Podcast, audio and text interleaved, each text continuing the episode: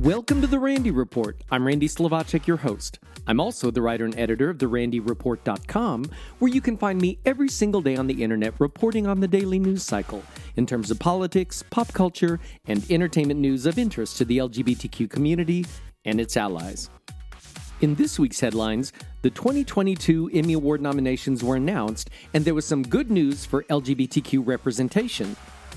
A bipartisan group of House members and senators have introduced a bill that would enshrine same sex marriage as a federal law. Ricky Martin got some bad news, and a young man shares how Will and Grace saved his life. All that and more in this episode of The Randy Report.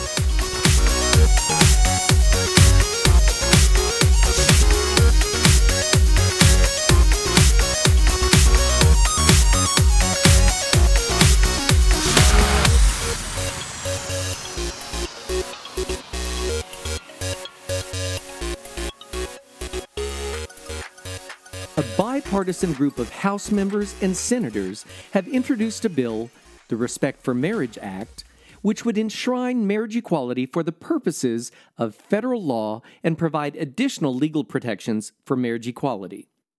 The Respect for Marriage Act would officially repeal the Defense Against Marriage Act, which specifically defined marriage as the union of one man and one woman and allowed individual states to not recognize same sex marriage that were recognized under other states' laws. House Majority Leader Steny Hoyer said in a statement, quote, the Supreme Court's extremist and precedent ignoring decision in Dobbs v. Jackson, which repealed Roe v. Wade and abortion rights, has shown us why it is critical to ensure that federal law protects those constitutional rights that might be threatened by Republican controlled state legislatures.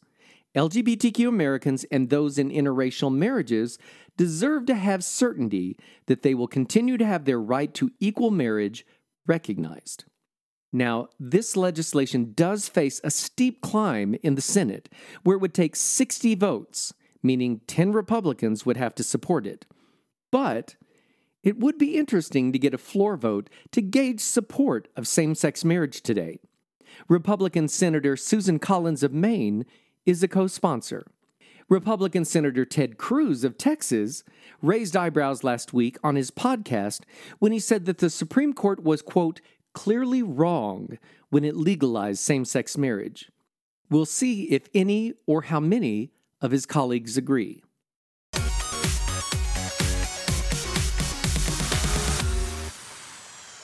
A school building in Boston being converted to LGBTQ friendly senior housing was vandalized with threatening graffiti such as Die by Fire last week. But the community rallied to stand up to the hate. The vandalism was discovered Sunday, July 10th, at the William Barton Rogers Middle School in the Hyde Park neighborhood. It's the future of The Pride, which will include 74 units of mixed income housing. Ground was broken last month. Other messages in the graffiti included phrases like, Die slow, Your fairy tale is over, and There are two genders. Ugly. But by Sunday afternoon, those messages had been covered with LGBTQ supportive ones, and dozens of people demonstrated at the site in solidarity with the LGBTQ community. Hyde Park resident Chris Roberts told Boston's CBS affiliate, quote, "The words are so hateful and so unnecessary. And what harm is any of us doing by wanting to live in a school that's being converted to affordable housing?" Boston Mayor Michelle Wu addressed the rally attendees saying, "We are here because the community refused to give up on this project, which has been in the works for several years." She added, to see cowards come out in the dark of night and try to intimidate or put their hate on this larger community, it doesn't represent what we have seen throughout this multi year process. Police are currently investigating by reviewing surveillance video and more.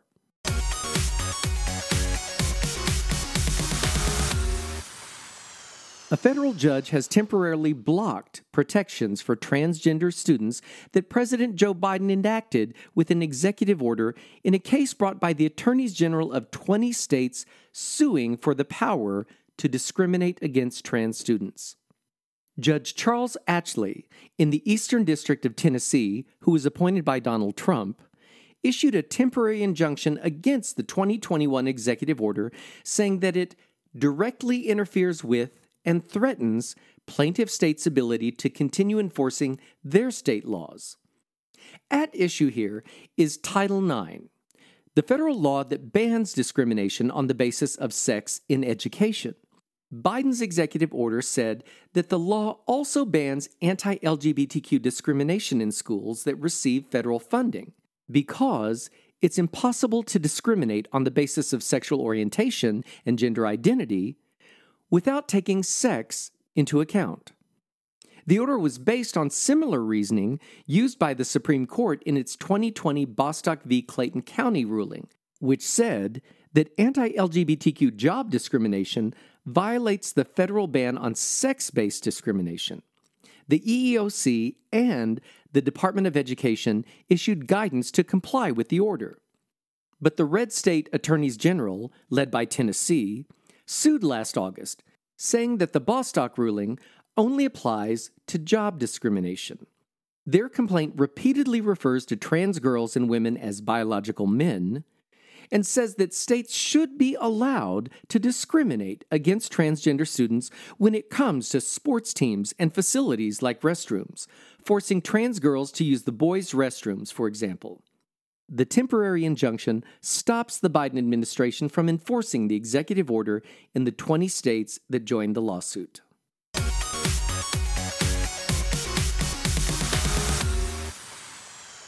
Russian lawmakers have proposed extending a ban on the promotion of non traditional sexual relationships to minors to include adults as well.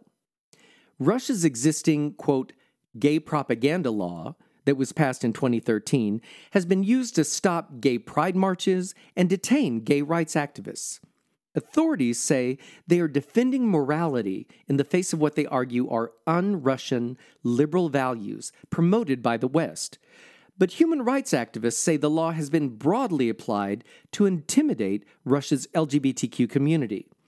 Under the proposed changes, any event or act regarded as an attempt to promote homosexuality could incur a fine.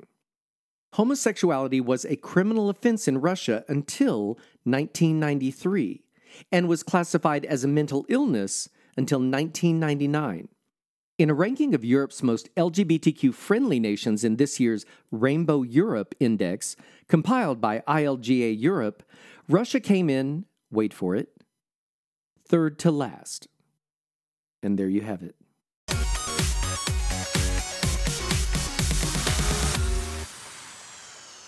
The 2022 Emmy Award nominations have been announced, and they are sort of queer.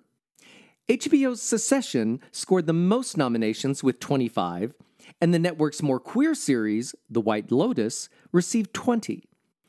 Other queer inclusive shows also rounded out the top nominated programs, including HBO Max's Hacks, which I love, and Hulu's Only Murders in the Building, which each received 17 nods.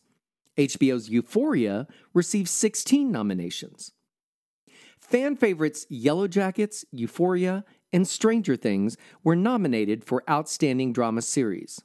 In the Outstanding Comedy Series, we have Abbott Elementary, Barry, Hacks, Only Murders in the Building, and What We Do in the Shadows. The White Lotus, featuring that notorious gay sex scene, is up for Outstanding Limited or Anthology Series, while star Murray Bartlett received a nod for his portrayal of queer hotel host Armand. Jennifer Coolidge, Natasha Rothwell, and Sydney Sweeney all received nominations for Outstanding Supporting Actresses in a Limited or Anthology Series. Zendaya is up for Outstanding Lead Actress in a Drama Series for her portrayal of queer high school student Rue on Euphoria. And for their roles as the infatuated pair Villanelle and Eve in Killing Eve, Jodie Comer and Sandra O oh both received nominations. Booksmart star Kaitlyn Dever received a nomination in the limited series category for her supporting role playing a lesbian in Dopesick. Yellowjackets Melanie Lynskey and Christina Ricci received nominations for Outstanding Lead Actress in a Drama Series and Supporting Actress in a Drama Series, respectively. While there weren't a lot of nominations for out LGBTQ actors, Sarah Paulson did score a nomination for her performance as Linda Tripp in Impeachment American Crime Story. In the comedy category, bisexual comedian Hannah Einbinder was nominated again for her role on Hacks for Outstanding Supporting Actress in a Comedy. Kate McKinnon, one of the most talented people I've ever seen, also grabbed a nomination for her final season of Saturday Night Live. Also from SNL, Bowen Yang earned a nomination for his work on the show, and Jerrod Carmichael received a nomination for hosting the show. Nathan Lane received a nomination for the Emmy Award for Outstanding Guest Actor in a Comedy Series for his work on Only Murders in the Building. Bob's Burgers received a nod for Animated Series. And in the reality competition category, RuPaul's Drag Race earned a nomination, as did RuPaul, for hosting duties. RuPaul's Drag Race Untucked got a nod for Unstructured Reality Program. The queer inclusive competition series Lizzo's Watch Out for the Big Girls also received a nomination. And Queer Eye's Bobby Berk, Karamo Brown, Tan France, and Tony Porowski and Jonathan Van Ness also received nominations for Outstanding Host for Reality or Competition Program, and the show got a nomination for Outstanding Structured Reality Program. Make sure you catch the Emmy Awards September 12th on NBC.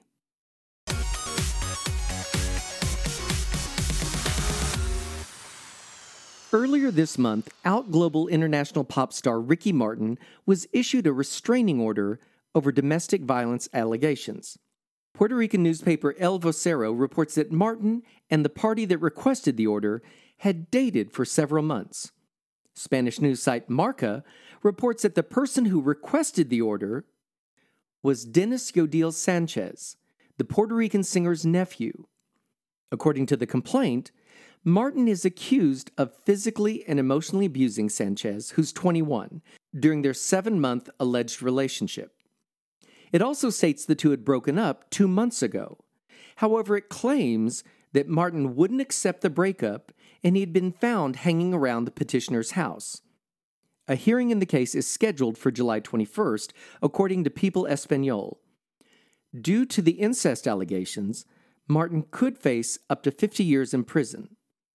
When the news of the restraining order broke, Martin's representative said the allegations absolutely were not true. Martin's lawyer, Marty Singer, told Deadline, quote, Unfortunately, the person who made this claim is struggling with deep mental health challenges.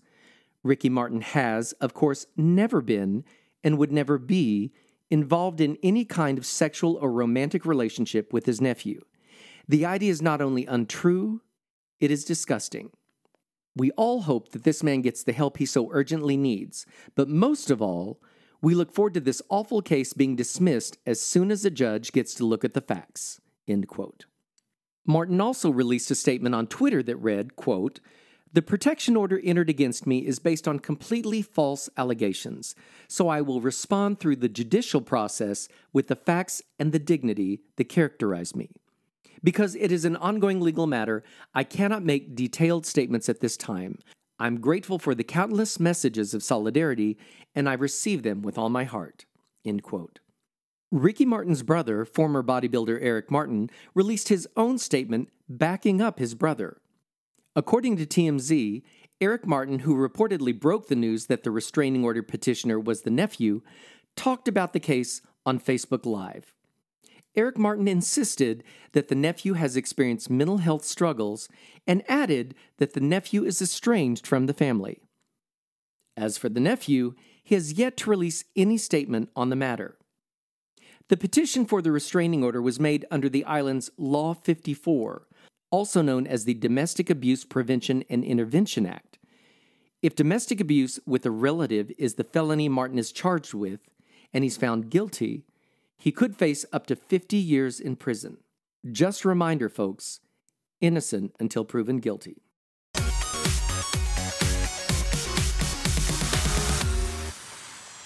I've often mentioned how representation on TV has helped untold LGBTQ people come to terms and learn to love themselves for who they are. So, what would this world be like if Will and Grace never existed? Aside from its significance to pop culture, the show has helped so many members of the LGBTQ community in many ways. Brandon Hines is one of them. Hines grew up in a small town and felt like he was forced into the closet and knew that staying in his hometown would not only stifle his growth, but his happiness as well. He recently shared his story and appreciation for the TV show Will and Grace with I'mFromDriftwood.com.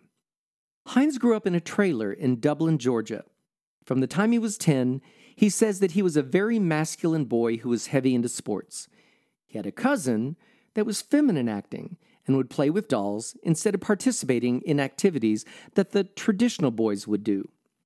Hines's older family members would scold the feminine cousin and suggest, Why don't you act like Brandon?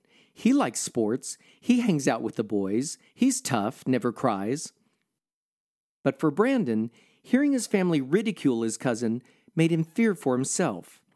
He knew that deep down he was very similar to his cousin, but judgment from others pushed him into the closet, and that meant being gay wasn't normal or accepted. Hines says that the way society, his family, and friends viewed homosexuality forced him into a box. He wanted to present himself as masculine and straight instead of feminine and gay.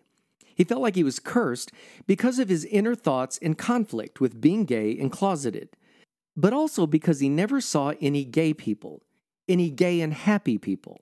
That is, until he saw an episode of Will and Grace one day while visiting his Uncle Jimmy's apartment. Hines and his family would often visit his uncle's house, typically during rainstorms, as the trailer they lived in was susceptible to heavy damage. So while visiting his uncle's apartment, he snuck off to a bedroom to watch TV. While his family always assumed he was watching sports, Hines had actually stumbled upon Will and Grace, and it caught his interest. The minute the show appeared on the screen, Hines says that he knew they were gay. He said his immediate thought was, These are my people. While he admits that he felt guilty for watching it and he had to sneak to do so, Hines felt happy while tuning in, and the feeling the show gave him made him feel reborn again. Will and Grace gave the young closeted small town boy hope. Hines told I'm from Driftwood, The feeling that came over me was just like I had been reborn again, and it just shed light that I could actually be happy and have friends and have a solid life, have a house, have a nice job, and all that, and still be gay. From that point, Brandon would find any and every excuse to head over to his uncle's apartment just to steal a moment of joy to watch Will and Grace. He shared with I'm from Driftwood, not to be dramatic or anything like that, but I think that show almost saved my life in a sense, just because it gave me that hope in that I may not be happy now, I may not be comfortable with who I am now, but I know one day I will be. That also put a fire behind me, knowing that I had to get away. So I knew I was going to be happy, but I knew I probably wasn't going to be happy living there. Will and Grace not only gave Brandon hope, but it helped to shape his future. He knew that once he went off to college, he would never return to Dublin, Georgia. For him, he wouldn't be able to live a full, gay, and happy life there. Making it was very important to him, so that helped him stay focused in school he eventually grew confident enough to come out to his sister as he wanted to begin living his full truth and transition to happiness. Hines graduated with a degree in marketing and landed in Austin, Texas. A big part of the reason why he decided on Austin? Gay flag football. He knew that gay sports and joining a league would help him acclimate to his new life there. He found community there. He always felt like being a minority, gay, and living in a small town that the world was against him. But with hard work, focus, and a few episodes of Will and Grace, he found that anything is possible. And that brings me to the end of this episode of the Randy Report. If you enjoy catching up on LGBTQ news in a quick podcast, I'd appreciate it if you would share it with your friends. I like to think of the Randy Report as the 60 minutes of gay news, only shorter. And remember, you can find me every single day on the internet at therandyreport.com, where I cover the daily news cycle regarding politics, pop culture, and entertainment news of interest to the LGBTQ community and its allies. Thanks for listening, folks. Take care of yourselves and I'll see you next time.